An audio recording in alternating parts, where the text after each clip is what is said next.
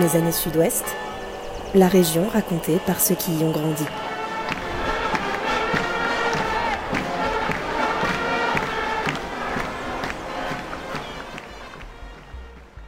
C'est quoi un parcours atypique, une vie pleine de rebonds qui vous mène là où on ne vous attend pas? D'un petit bistrot de Soule, au Pays Basque, jusqu'au journalisme politique à Paris, le premier invité de notre série estivale Mes années sud-ouest est un exemple de ces chemins sinueux que la vie emprunte parfois. Je suis Maud Rieux et c'est Jean-Michel Apathy qui nous raconte aujourd'hui ses souvenirs d'enfance. Jean-Michel Apathy, donc bonjour pour commencer. Bonjour. Euh, si je vous dis le sud-ouest, ça vous évoque quoi? Oh, Le sud-ouest, euh, ça m'évoque euh, immanquablement le Pays Basque, d'abord, je crois. Et puis après, je sais pas, le rugby, parce que pour moi, il n'y a de rugby que dans le sud-ouest. Je ne suis pas un fanat de rugby, je préfère le foot. Mais enfin, voilà ce que ça peut m'évoquer, une certaine manière de vivre, une manière intelligente et, et pleine d'humanité, je crois. Vous, êtes né en 58 à Montcaillol, Larori Mendibieux, si je me trompe oui, pas. Oui, alors ça, si vous voulez, c'est oui. En fait, on dit Montcaillol, voilà. voilà. L'administration ajoute Larori Mendibieux, puis je sais pas quoi encore, mais ça, c'est l'administration. Montcaillol, c'est bien. À Montcaillol, alors, euh, vous pouvez me décrire justement cet endroit où vous avez grandi? Non, alors je, je, suis né à Montcaillol, mes parents, je n'avais pas un an, sont partis dans un autre village qui s'appelle Viodos. Mhm. Et en fait, je vais vous parler de Viodos, voilà, parce que ça c'est plus, euh, plus simple que Montcaillol, ça se ressemble, mais enfin c'est quand même autre chose. Dans un premier temps, mes parents ont habité au hameau de Viodos. Alors Viodos, c'est 500 habitants, ou c'était, je ne sais plus s'il y en a 500, mais c'était 500 habitants, un petit village. Et dans le hameau, donc euh, c'est le tout début des années 60, dans le hameau, il y a un paysan. Et puis, comme la société française s'enrichit, comme il y a du salariat, comme les banques prêtent à ceux qui sont salariés, mon père est salarié, ma mère est salariée, donc des usines qui sont à Moléon, juste à côté. Mes parents font cette chose extraordinaire que personne avant eux, dans les générations qui avaient précédé, n'avait fait. Ils font construire une maison neuve. Pas, pas un château, hein, mais une maison neuve, avec des choses qu'ils n'avaient jamais eues avant l'eau courante et l'électricité. Et donc, euh, moi, j'ai vécu, euh, puisqu'on va déménager après, mais ces premières années-là, avec euh, la conscience, au fond, je ne devais pas comprendre grand-chose, mais la conscience que pour mes parents, le lieu où ils vivaient était important. J'ai compris après qu'il était important parce que avant c'était de la terre battue sans électricité, sans eau courante. Et la vie était plus dure. Et il y avait à l'intérieur de cette petite maison qui était de plein pied, qui n'était pas très grande, il y avait euh, trois chambres, euh, une cuisine et une salle à manger. Enfin, c'était pas. Mais il y avait euh, une salle de bain. Et aujourd'hui, on ne sait plus ce que ça veut dire. Aujourd'hui, on en est à, à climatiser les appartements et à rouspéter dès qu'il y a un inconvénient. Mais à l'époque, la salle de bain, c'était du luxe. Du luxe. Et après, quelques années après, assez vite d'ailleurs, parce qu'à l'époque, il y avait du travail, donc il y avait de l'espoir, donc on s'endettait gaiement. Aujourd'hui, on s'endette tristement. Mes parents ont mis dans la maison une télévision en noir et blanc. Et on pouvait voir en noir et blanc. Mais mes parents ne l'avaient jamais vu. Et moi, je ne savais pas qu'ils ne l'avaient pas vu, mais ils ne l'avaient jamais vu. On pouvait voir les matchs de l'équipe de France du tournoi des cinq nations. Donc là, je reparle de rugby. Et c'était un petit événement, parce qu'ils étaient les seuls à voir la télévision. Alors, il y avait un voisin un retraité de la SNCF qui buvait 2 litres de vin par jour, par, par, jour, il devait les boire d'ailleurs, mais à chaque match où il venait, et, moi je regardais le match avec lui, et il fumait du tabac maïs, il puait, mais c'était une ambiance, c'était parce que souvent la France gagnait dans ces années-là. c'est tout ça pour moi l'enfance. Et vos parents, ils tenaient une épicerie café, c'est ça, au, village Non, pas du tout. Mes parents, ils étaient ouvriers. Ils étaient ouvriers, ils étaient gens modestes. Mais mon père travaillait euh, dans l'épicerie à Viodos, qui était dans le village, parce que nous, on habitait au hameau. Et quand euh, les vieux propriétaires de l'épicerie ont décidé de prendre la retraite, ils ont demandé à mon père, alors ça faisait épicerie, café, euh, livraison de vin, charbon, euh, enfin, il y a plein de choses, on vendait plein de choses. Il suffisait de demander, on pouvait tout vendre. Et mon père a pris le commerce en gérance. Il y avait un trinquet, je ne sais pas si vous voyez ce qu'est un trinquet, on joue à la pelote, c'est un lieu fermé, c'est un dérivé de, de pelote basque, Et, donc, mon père a pris ce commerce en gérance. Et nous sommes descendus du hameau dans le village, en face du fronton, à côté de l'église. Et nous sommes devenus, par la grâce du commerce, c'est pas celle de l'argent d'ailleurs, mais nous sommes devenus des gens importants du village, parce que tout le village venait à nous. Alors, ça change totalement la perspective, ça. Et c'était quoi l'ambiance justement je, n'étais plus quelqu'un qui habitait au hameau, mais moi j'étais le fils de l'épicier. Vous avez un statut. Et on imagine l'ambiance, c'était, c'était quoi? Parce que la Soule, ça reste un, pays euh, avec une forte identité paysanne, militante aussi? Moléon, c'est un peu particulier parce que Moléon a connu, alors ça c'est le, génie d'un homme, ça remonte au début du XXe siècle. Moléon a connu cette circonstance particulière que sur une terre agricole, un type un peu particulier a eu l'idée de chauffer du caoutchouc et il a fait, euh, alors qu'il y avait une industrie de la sandale à Moléon, mais c'était de la corde, il a fait des chaussures avec un caoutchouc chauffé. Il a notamment passé des marchés importants avec l'armée française. Il a créé le patogas. Mhm. Et il a fait, à partir de là, euh, la richesse de Moléon, qui a vu se greffer, puisque des usines ont employé des gens en nombre assez important, et il a greffé sur une culture très paysanne une culture ouvrière et une culture ouvrière revendicative. Et donc moi, bien plus tard, dans les années, euh, fin des années 60, début des années 70, dans le café de mes parents, puisqu'il y avait une épicerie, il y avait un café, il y avait d'autres choses, dans le café de mes parents venaient euh, les paysans et les ouvriers. Et alors, les paysans étaient, je schématise, plutôt de droite et les ouvriers plutôt de gauche.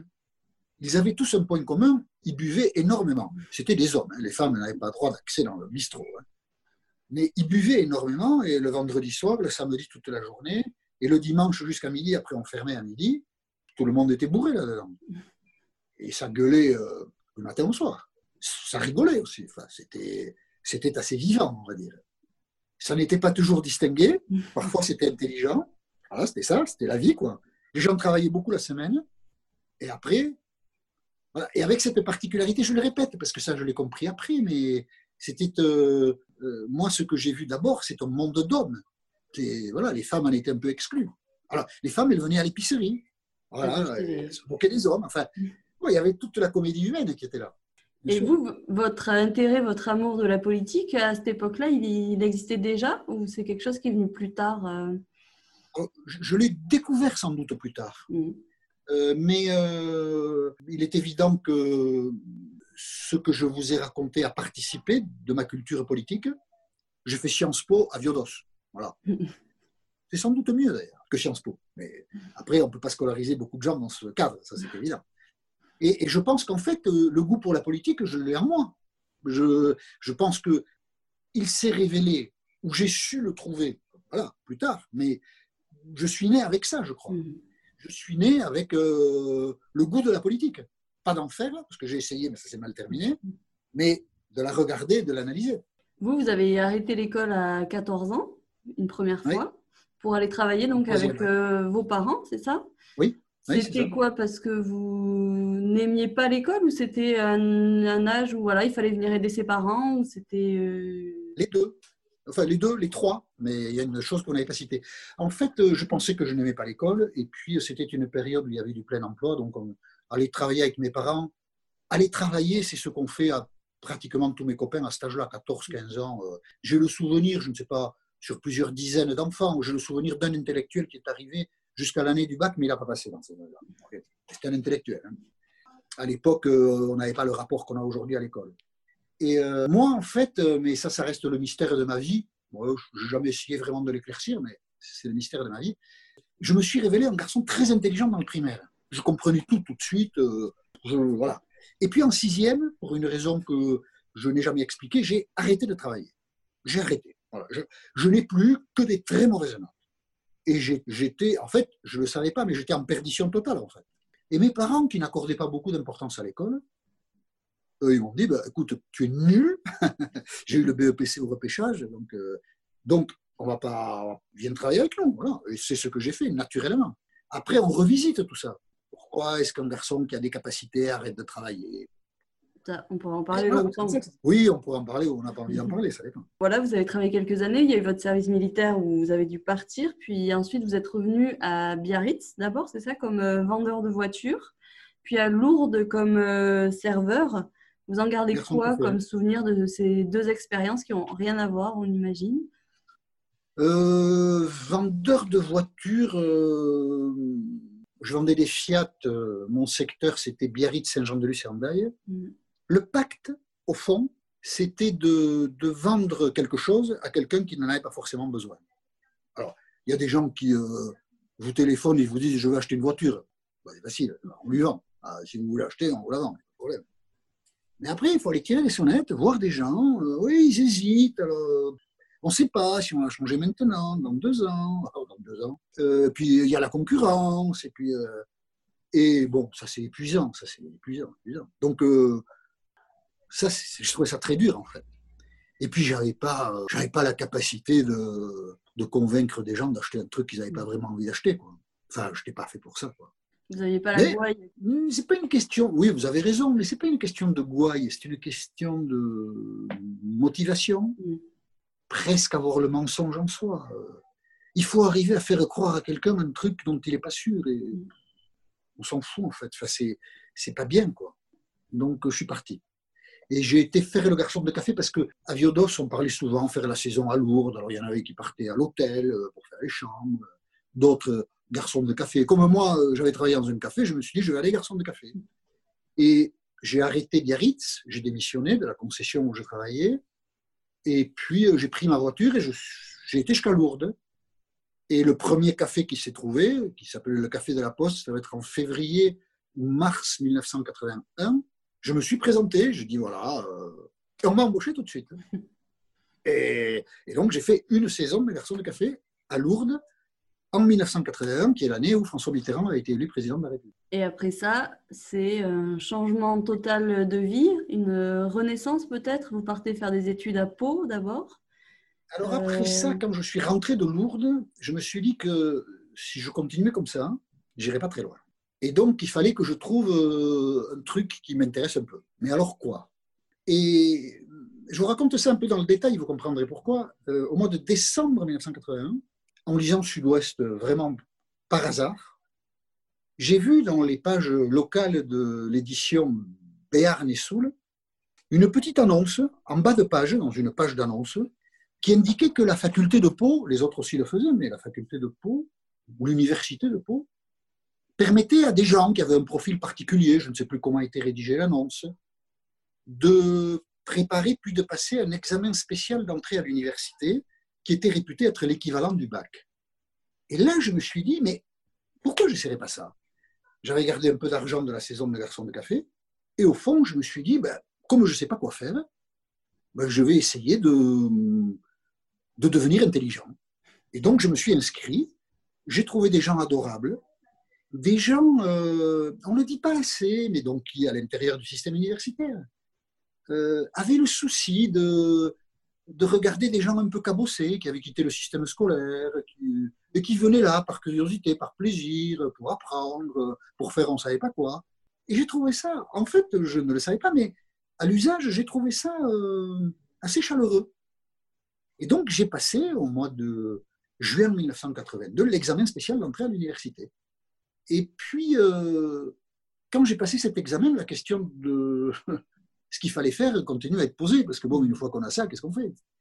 Et alors, l'un des enseignants lors de, cette formation, euh, il enseignait le français, il m'a dit, mais vous devriez vous inscrire en lettres, parce qu'après tout, vous débrouillez pas mal euh, à l'écriture. Alors que je n'avais jamais trop fait ça avant, mais bon. Et je lui ai dit oui, mais je ne chantais pas, mais bon, je sais pas, j'avais pas trop. Et alors, je ne sais pas comment, mais pas m'emporter vers l'université de droit. Et je me suis inscrit en droit à la faculté de droit. mais je ne sais pas pourquoi. Voilà, je, vraiment euh, comme ça, sans savoir quoi faire. J'ai demandé parallèlement, parce que je suis que j'y avais droit, c'est important parce qu'il faut bien vivre, mhm. un poste de surveillant de l'éducation nationale, et je me suis embarqué dans des études de droit. Et là, j'ai eu un coup de foudre, vraiment. C'est ça qui a changé ma vie, en fait. J'avais un peu, un peu l'envie de la politique, mais j'ai découvert le droit constitutionnel. Alors, peut-être que tout le monde ne sait pas ce qu'est le droit constitutionnel, mais le droit constitutionnel, c'est le droit qui raconte comment est organisé l'État. Que peut faire le président de la République? Qu'est-ce qu'il ne peut pas faire? Le Premier ministre, c'est qui? C'est quoi? Les ministres, les députés, les sénateurs euh, Voilà. et, comment tout ça vit ensemble, euh, et qui peut faire tomber qui, et, puis comment ça se passait avant? Donc on voit toute l'histoire de France, depuis en tout cas euh, la Révolution française et les républiques, et, et ça m'a passionné. Vraiment, j'ai trouvé ça euh, fabuleux, vraiment, au point que j'avais quelques capacités, et un des professeurs de droit constitutionnel m'a dit, ben, vous devriez continuer, peut-être aller, voilà, peut-être aller loin quoi, dans ce, voilà. Ça m'a vraiment plu, et donc je me suis lancé là-dedans. Et puis à un moment, j'ai compris que ce que je voulais faire, c'était pas euh, pas du droit constitutionnel, mais c'était euh, de l'actualité constitutionnelle. Voilà, c'est-à-dire regarder la politique. Et je suis arrivé au journalisme politique comme ça. Vous arrivez au journalisme politique après un passage donc à, Bordeaux à l'IUT de journalisme. Et après, vous, vous montez à Paris donc pour votre carrière. Quand vous arrivez à Paris, il reste quoi du petit café, du, du cafetier sous le teint euh, en vous? Rien. Rien. Rien. C'est toujours euh, en moi. Euh, euh, ce sont des bons souvenirs. Mes parents étaient des gens formidables. Et ce sont des années agréables dans mon souvenir. Mais après, qu'est-ce qu'il en reste J'ai reconstruit ma vie autrement et ailleurs, avec d'autres gens. Donc, il n'en reste que des choses qui sont en moi, mais des choses que je ne partage avec personne. Donc, il n'en reste pas grand-chose, au fond. Mais dans mon souvenir, oui, il en reste des choses, bien sûr. Il en reste un parcours atypique quand même qui vous a, j'imagine, renforcé, euh, donné des, défis, des challenges. Non, euh, non. j'ai toujours des réticences à dire ça parce que euh, ça me paraît problématique de présenter les choses comme ça. Mon parcours est un parcours singulier, mhm. Mais c'est un parcours qu'on ne peut conseiller à personne. Si on a des enfants, il vaut mieux, avec les enfants, vivre un bon parcours scolaire et si possible, que ce soit des écoles, que ce soit l'université, que ce soit autre chose, un bon parcours qui prépare un métier choisi. Voilà. Le mieux, c'est ça. Ce que j'ai fait, qui est particulier, euh, est accidentel. Et je ne me sens pas supérieur, pas inférieur non plus, parce que j'ai pas fait Sciences Po que je me sens inférieur, mais je ne me sens pas non plus supérieur. Parce que je pense que ce que j'ai fait, je le répète, je ne peux le conseiller à personne. Ça s'est fait comme ça, ça n'est pas un choix, c'est une écriture, les événements se sont enchaînés, mais on ne peut pas le conseiller. Donc, je ne suis pas fier de ça, euh, je ne tire aucune vanité de ça. J'ai fait les choses comme elles se sont faites, j'y ai contribué, bien sûr, mais euh, si je dois donner des conseils, euh, ce sont des conseils qui sont à l'opposé de ce que j'ai vécu. C'est ce que vous avez donné comme conseil chez vous, peut-être À mes enfants, oui, bien sûr. Oh, oui, bien sûr. Je, n'ai pas imaginé dire à mes enfants tu arrêteras à 14 ans l'école, tu iras travailler, puis après tu recommenceras. Non. C'est sûr, c'est pas la même époque aussi. C'est pas une question d'époque. Ça n'existe pas l'époque. Non, c'est vrai. C'est sûr, si vous a pas manqué plus que ça après Paris, euh, ça... non? Non. Ok. Vous n'y êtes pas revenu plus que ça non plus? Bon, j'ai peu de famille aussi, mhm. bien sûr, mais manquer, euh, non, euh, pas manquer, non, non, j'ai pas de, pas de nostalgie. Et je ne pense pas que la vie soit plus agréable là-bas qu'elle l'est ici. Euh, les vies sont différentes, les modes de vie ne sont pas les mêmes. Mais moi, je, suis heureux de ce que je fais ici, donc ça ne m'a pas manqué. Non, non. Pour être honnête. Eh ben, vous avez bien raison. Bah, écoutez, merci en tout cas de nous avoir euh, raconté tout ça, d'avoir partagé vos souvenirs. Merci de vous y être intéressé. Merci beaucoup, puis bonne fin de journée alors. Vous aussi. Au revoir. Au revoir. Vous venez d'écouter Mes années Sud-Ouest, le podcast estival de la rédaction. Retrouvez tous les épisodes et tous nos invités sur notre site internet sudouest.fr, mais aussi sur Apple Podcast, Google Podcast, Spotify, Deezer ou votre application de podcast favorite. Bon été à vous et à très vite